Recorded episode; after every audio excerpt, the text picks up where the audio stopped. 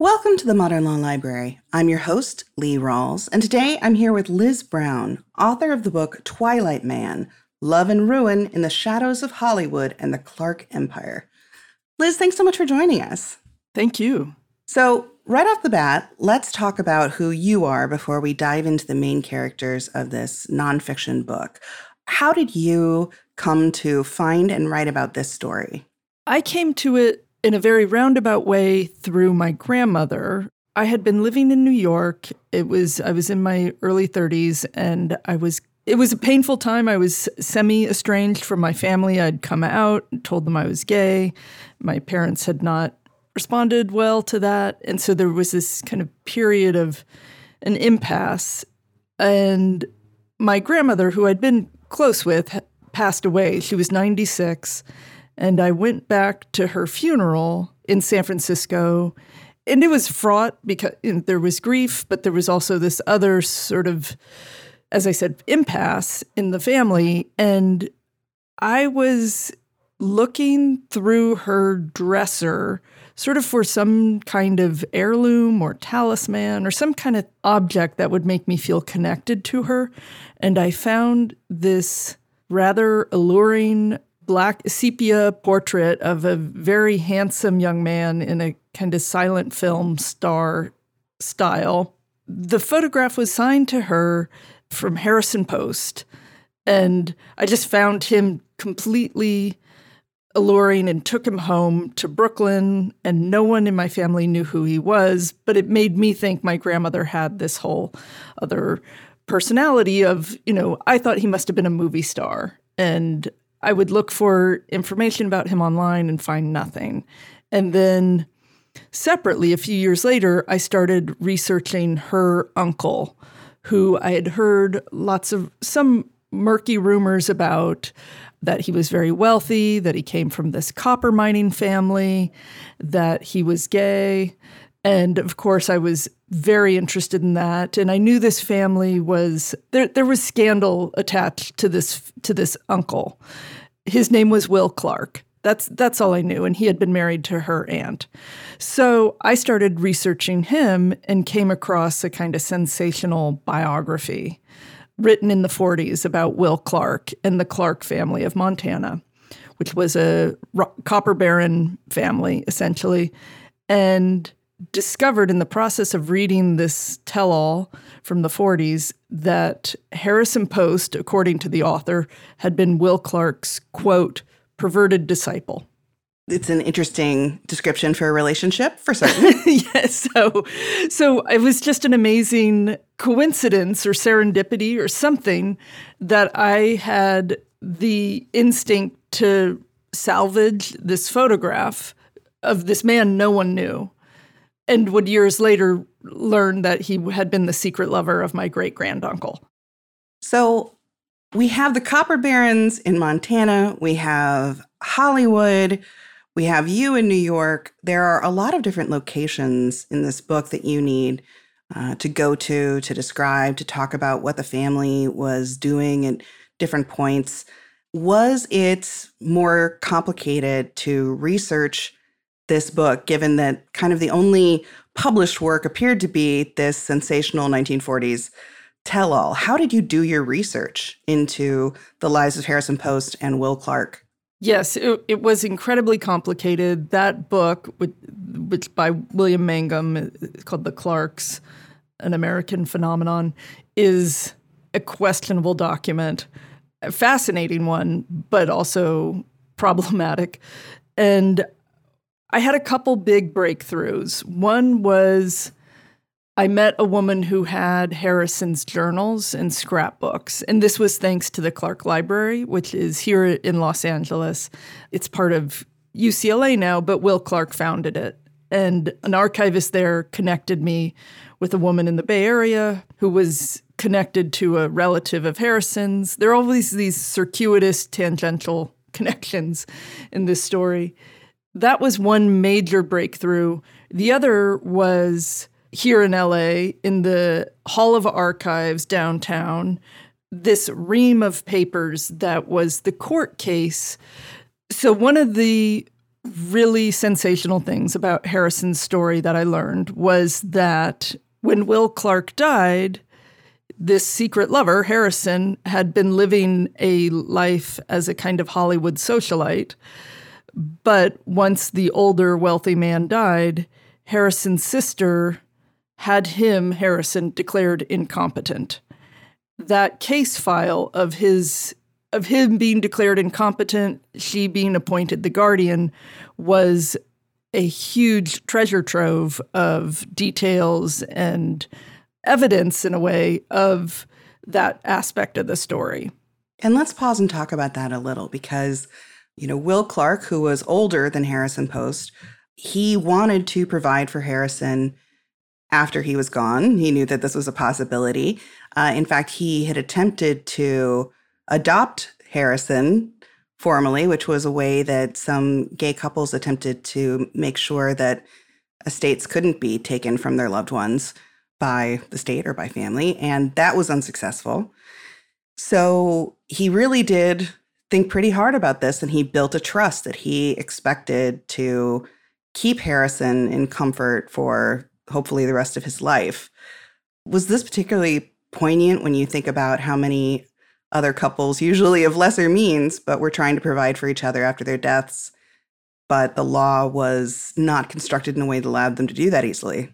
Yes, adoption was something that some gay couples were able to successfully do, but in Will and Harrison's case, they were not. Harrison was considered of had attained his majority, I think was the language that would have been used. And that was in 1919 or 1920 when they were trying to have him adopted.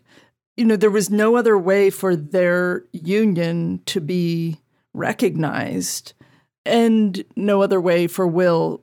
I mean, Will did stipulate in his will that Harrison should receive would would receive this trust his uh, Harrison's sister was was very successful though in convincing the courts that it should be dissolved and liquidated so she could supposedly better administrate it, which was what Will had been trying to protect Harrison from. And in a way there's something there's something very poignant about all those efforts Will went to into being completely dismissed. There's also an irony in that Will had been trying to make Harrison his his ward essentially and by having him declared incompetent, Harrison's sister succeeded in making Harrison her ward. So the court would never recognize Will and Harrison's relationship, but it recognized his sister's dominion over him essentially. It's difficult for me to say this without anger, but let's discuss the sister. Gladys, whose married name at the time was Crooks, which is a detail that any Hollywood writer would come back to you if you were attempting a screenplay and say, Excuse me, little too on the nose. But this is real life, so it's stranger. Gladys Crooks, let's talk about this woman, her background, uh, and a little bit about how she and Harrison grew up. Sure. I, compared to Will Clark's childhood, which he was born in Montana, but he was raised and tutored in Paris and in Dresden, and he supposedly spoke French before he spoke English and had this incredibly coddled life of servants and, and luxury travel. Harrison was the son of a itinerant clothing salesman who appears to have been a, a very charming but also very erratic alcoholic. And he was he was sort of dragged around behind his father as his father lost jobs, took new jobs, and there were five children in the Harrison family. Harrison's original name was Albert Weiss Harrison. He would later change his name to Harrison Post, but his sister Gladys was one of the the five children. There were three others. There's some question as to whether they all share the same parents. His parents' marriage seems to have been very turbulent and short-lived, but there were five children who came from that in a in a very short time span. And Gladys and Harrison were the one. Harrison stayed in touch with Gladys of out of all of them. And when he came into this fortune through his older lover, she suddenly who, she'd been living in Chicago and she suddenly showed up in in Los Angeles and he took her in and introduced her to all his movie star friends. And she was introducing herself as a countess at that time, I believe. Yes, yeah. the, yes. Sometimes she called herself Countess Barbieri. Her sure. first husband had he had not been a count, but that didn't matter. and then she remarried. Uh, that marriage ended, and then she remarried a car salesman from Toledo named Charles Crooks. And just an aside, Liz, would you buy a car from a car salesman named Crooks? No, I just you know, not. We can we can tell that name changes were possible here. Harrison did it himself, but that really was quite tragic. The fact that this was the sibling he felt closest to, and after Will died, Harrison was, it does seem that Harrison was ill. It's not 100% clear how much of it could have been a mental illness, how mm-hmm. much of it mm-hmm. was a lingering physical illness. Apparently, he had a very um, dangerous bout of food poisoning at some point that took him more than a year to recover from. But she swoops in, and from this point, you had kind of a wealth of documents, and many of them were these receipts that she was presenting to the court to be reimbursed from. And those two were so poignant. I mean, I think that many people have now heard about conservatorships because of Britney Spears' experience being in the news. So, has that made it a little easier to explain to people what Harrison was going through when you're talking about your book? Yes, it has. The connections with the Britney Spears case are, are uncanny. It's the exact same court Superior Court of Los Angeles that had had in this we're still in the present tense of course with Britney but has someone declared incompetent and then hands over that very substantial estate to a family member who claims to have their best interests at heart but appears actually to be draining their estate for their own purposes. Now Harrison was about 20, 21 years old, correct? When you met Will Clark. How old was Clark at the time? Will Clark was about 42. There was a 20 year, about a 20 year age difference. But we're not talking about Will Clark's death immediately. They were together for how many years? 15 years. They spent 15 years together. So Harrison had gone from being a very young adult, um, experiencing privations, to a very different kind of life. Could you read a little passage of your book that talks about what Harrison's life would have been like or, or what Harrison experienced? Sure.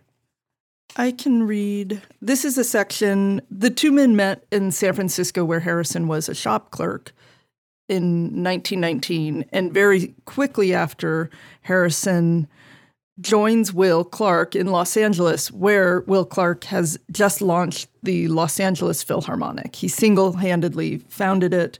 He was very instrumental in a lot of early LA culture, including some very important funding to the Hollywood Bowl. And so that is the world Harrison is stepping into as the sort of consort of this incredibly wealthy man. And I'll read a section this ta- this is a, you know maybe about a year after Harrison's arrived in LA. Harrison went to the races. He went shopping. He went to parties. He threw parties. He traveled in chauffeured cars. He gave orders to servants. He swanned about town delivering rare editions of Chaucer to other handsome young men. He sat for his portrait. Dilettante comes from the Latin delectare, to delight, but we finish it off as if it's French, the best language for contempt, the one that gives us manqué and flâneur, people we can't easily categorize, people without obvious purpose.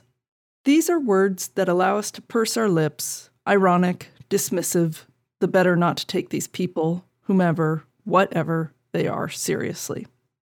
An unfixed man, Harrison Post strains our usual terms, and so we turn to other languages, strange words to make a strange person even stranger. And in doing so, we admit the truth that it's impossible to be precise about people, because be, being a person is not a precise thing to be. A man exists whether or not the language exists to identify him. And even if he cannot be named, he can still be seen, and he can still be loved. Will had a word for Harrison copain. He inscribed it on a photograph of himself at the races, cigar clenched in his teeth, stopwatch in hand, wearing a fedora. Taken from below, the picture makes Will seem a powerful masculine figure, barrel chested and taller than he was. In French, copain can mean buddy or pal, but it's often used to signal romantic attachment, a more adult expression than petit ami. The term comes from compagnon, which, along with the Spanish compañero, Italian compagno, and English companion, derives from Latin cum and panis, meaning with whom one eats bread. The words we use for with whom one shares a bed are never so direct. Instead, they're burdened with social norms and contractual obligations, like wife and husband, veiled in opaque business speak, partner, or recast from platonic terms and yoked to gender, as with boyfriend and girlfriend. Lover at least draws on a feeling, but none of these words possesses the clarity of the bond established through sharing one of the most elemental acts in life with another person. They were happy in Rome, they were happy in Venice, they were happy in Paris, they were happy on ocean liners, in staterooms, in private cars, in hotel suites, in bookstores. Well, I know that uh, so many of my listeners are lovers of words, and so I think they'll enjoy that discussion about about words and what we choose to use for people. Now, a couple of times in our discussion, you've referred to Harrison as Will's secret lover, but there are secrets and then there are secrets. It wasn't as if Harrison secluded himself in in any way, really. You know, he was out and about. He had many Hollywood friends, stars whose names you would know. When we say that this relationship was secret, how secret was it? Who did know that they were together and for 15 years? Yes, this was a secret very much in plain sight. They didn't live together. Harrison lived in a villa across the street from Will Clark's own compound in West Adams. They traveled together, but they often traveled in an entourage with two or three other people. So you would never quite pin them together. They went to the LA Phil together. They belonged to the LA Athletic Club together. They, Will sort of ushered Harrison in very publicly into this elite world in Los Angeles.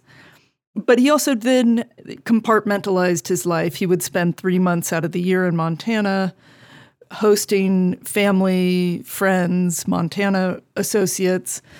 And Harrison would have his own separate life as well. He, at one point, had a ranch in the Palisades and he was sort of set himself apart as a country gentleman who hosted writing parties. And that was a, a somewhat separate life from Will.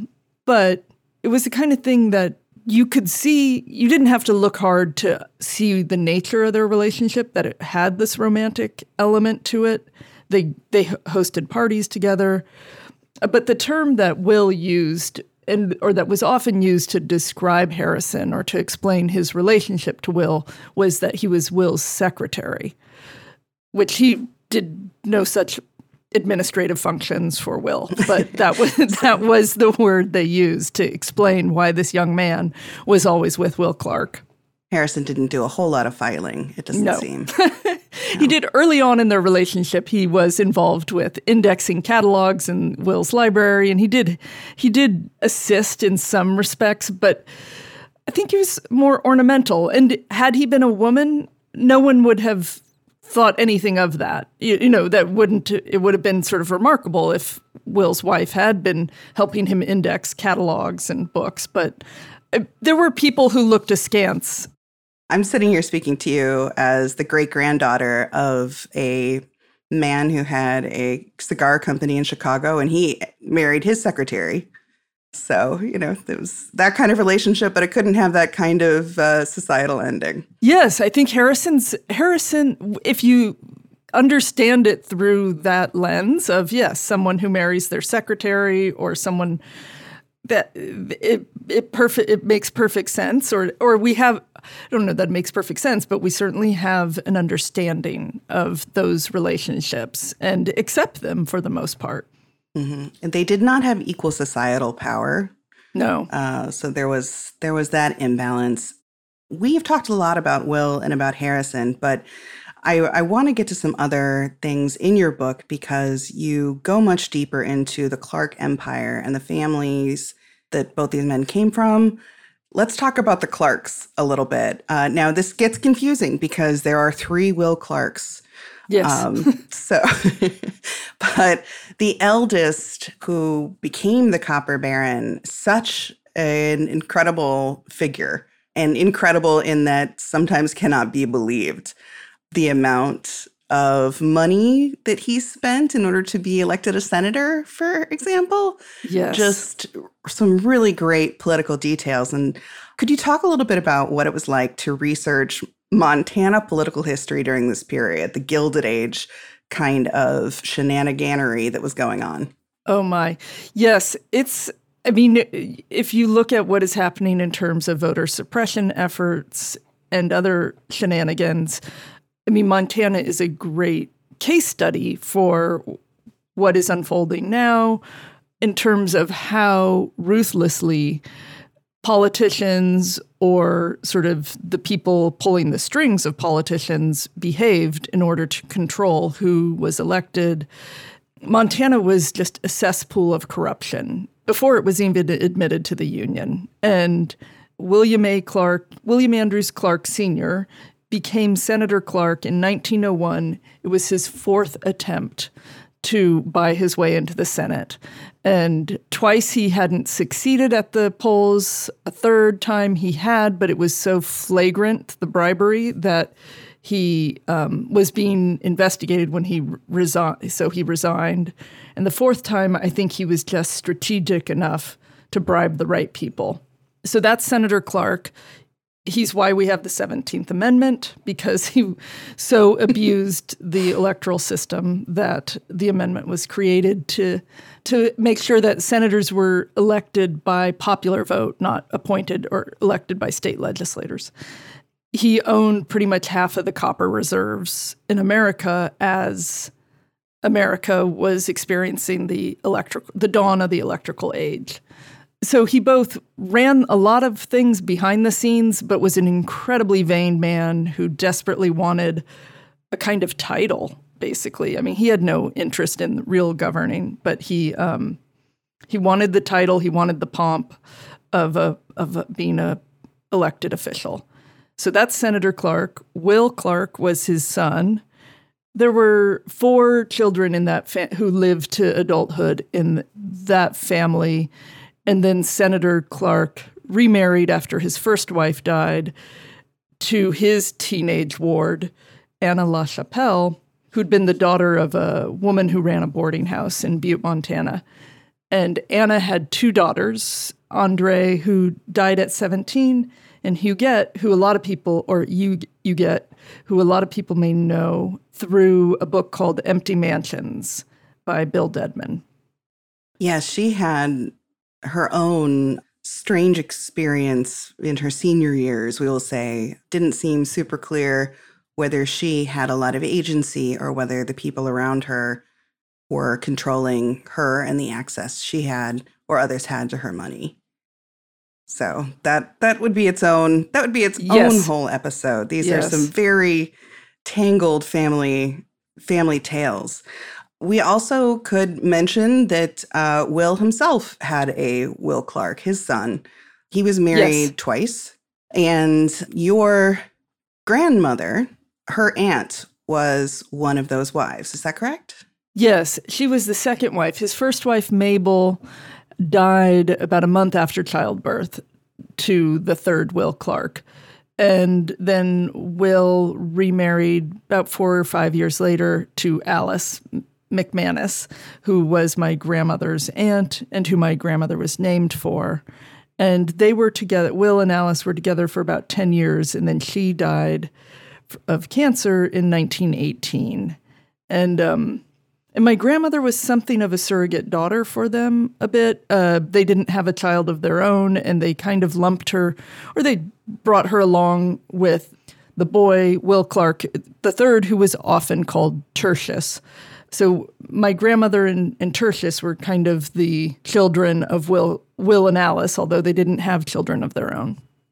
So when I was trying to explain this book to a few people after I had read it, it was difficult to really get across the the wide scope because you start in the you know teens 20s in Hollywood and you have the stardom you have the LA Philharmonic Orchestra starting up you move into a very dark period in Harrison's life in the 30s after Will has died and he's been put in a conservatorship under his sister. I don't know if we stated this plainly earlier in our discussion, but she and her husband take everything essentially. I, it it didn't come across like Harrison was left with much of all at all and all of his staff were dismissed. He was kept in isolation. His books were sold, his art was sold, and they didn't let him go until there was nothing left. Did I kind of summarize that correctly? That's pretty close to it. They they really liquidated as much as they could get their hands on, including the trust. And once they had pretty much gone through most of his assets, they decided he was competent and they had him they had him return to competency or had him declared competent again.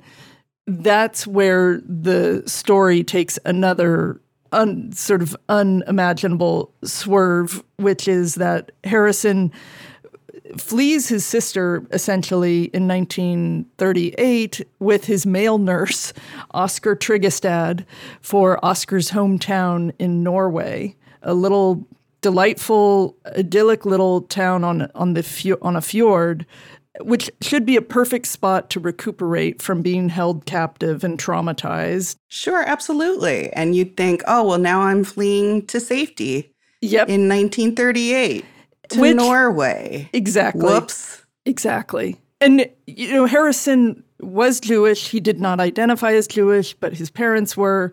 And that is definitely something that many of the people in Will's life who disapproved of the relationship, not only because it was a same sex relationship, but because Harrison had Jewish ancestry um, and was therefore considered this outsider.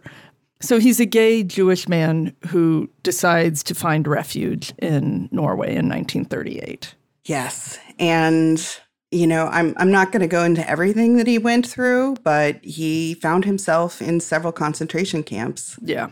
And you know, I will I will this seems weird to say about a real human being who lived a life, but I will spoil the story and say he did come out of the camps and he survived World War II and made a return to Hollywood, the Hollywood area, but I'll kind of leave it up to readers to discover the full end of his tale. But this takes me to his diaries because this is a time period in which you had access to Harrison's own thoughts. Can you talk about what it was like to read his journals, what kind of a writer or journalist he was? And, you know, did it change your view of him or influence the way you thought about him and his life? Yes, I found his diaries through, as I mentioned, a relative of his in the Bay Area. And the ones she had were from 1941 through the end of his life and into the mid 1940s. They're really extraordinary. It's extraordinary just to step into someone else's interior, essentially, but also someone living through this incredible history, this incre- incredible sweep of history. So the journals, they're really extraordinary.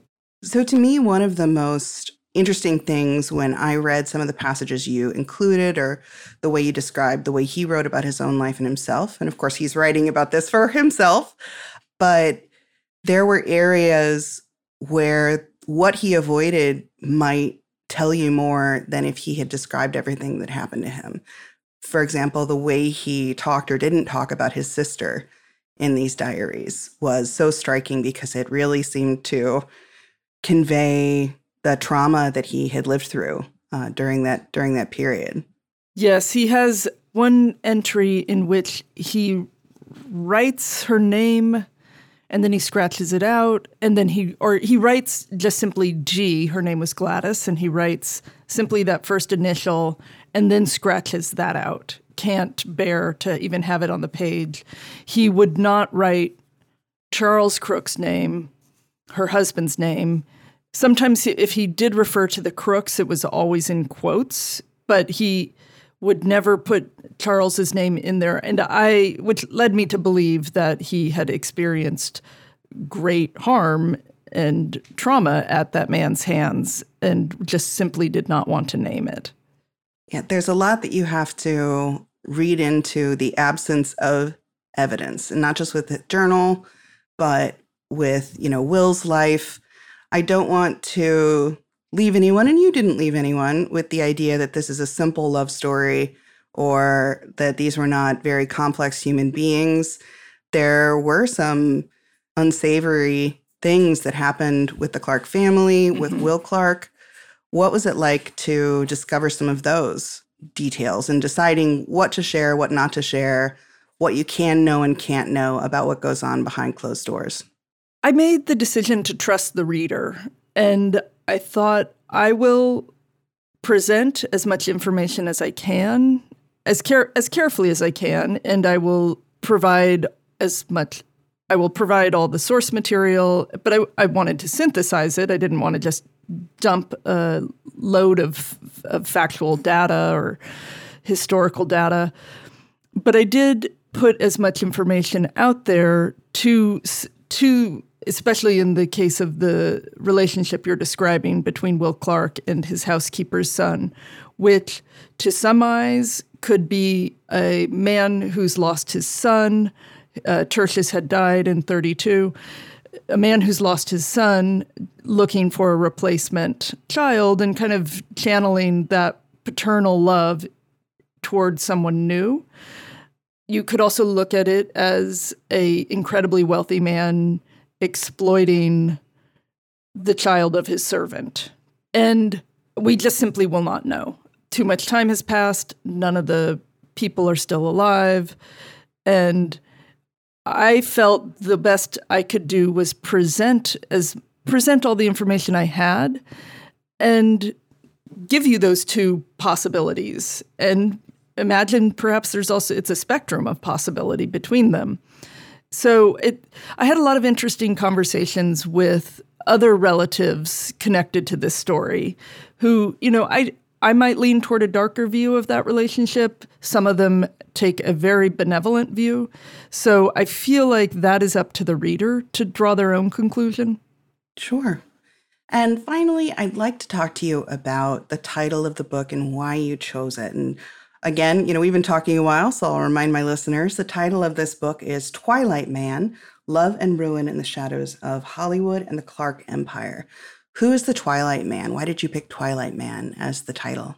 So, Twilight Man was a term used for gay men. I don't think it was used very long, and it, probably in the 1930s, there was a kind of pulp fiction novel called Twilight Men, the story of a homosexual uh, that came out, I think, in 31. And I came across the term when I was reading the scandalous tell all about the Clark family, written in 1941, in which it referred to Harrison as the type known as a Twilight Man. And I'd never come across that expression before. And that was my introduction to this concept of gay men being described as kind of living in in the shadows, living in this in between type of world, half seen, half invisible. And it really suited, certainly suits Harrison, who kind of is in between, in between wealth and destitution, in between being of the servant class and being of the elite class. Uh, so I I found it a very fitting encapsulation for on a lot of levels. So you first met Harrison as a photo that you put on your wall. Is he still on your wall? He's on top of a bookshelf. well, Liz, thank you so much for joining us for this episode of the Modern Law Library. If my listeners are interested in picking up Twilight Man or finding out more about your work or what you're going to be up to next, where should they go? They should go to my website, which is lizbrown.la. And thank you to my listeners for joining us for this episode. If you enjoyed, please rate, review, and subscribe on your favorite podcast listening service.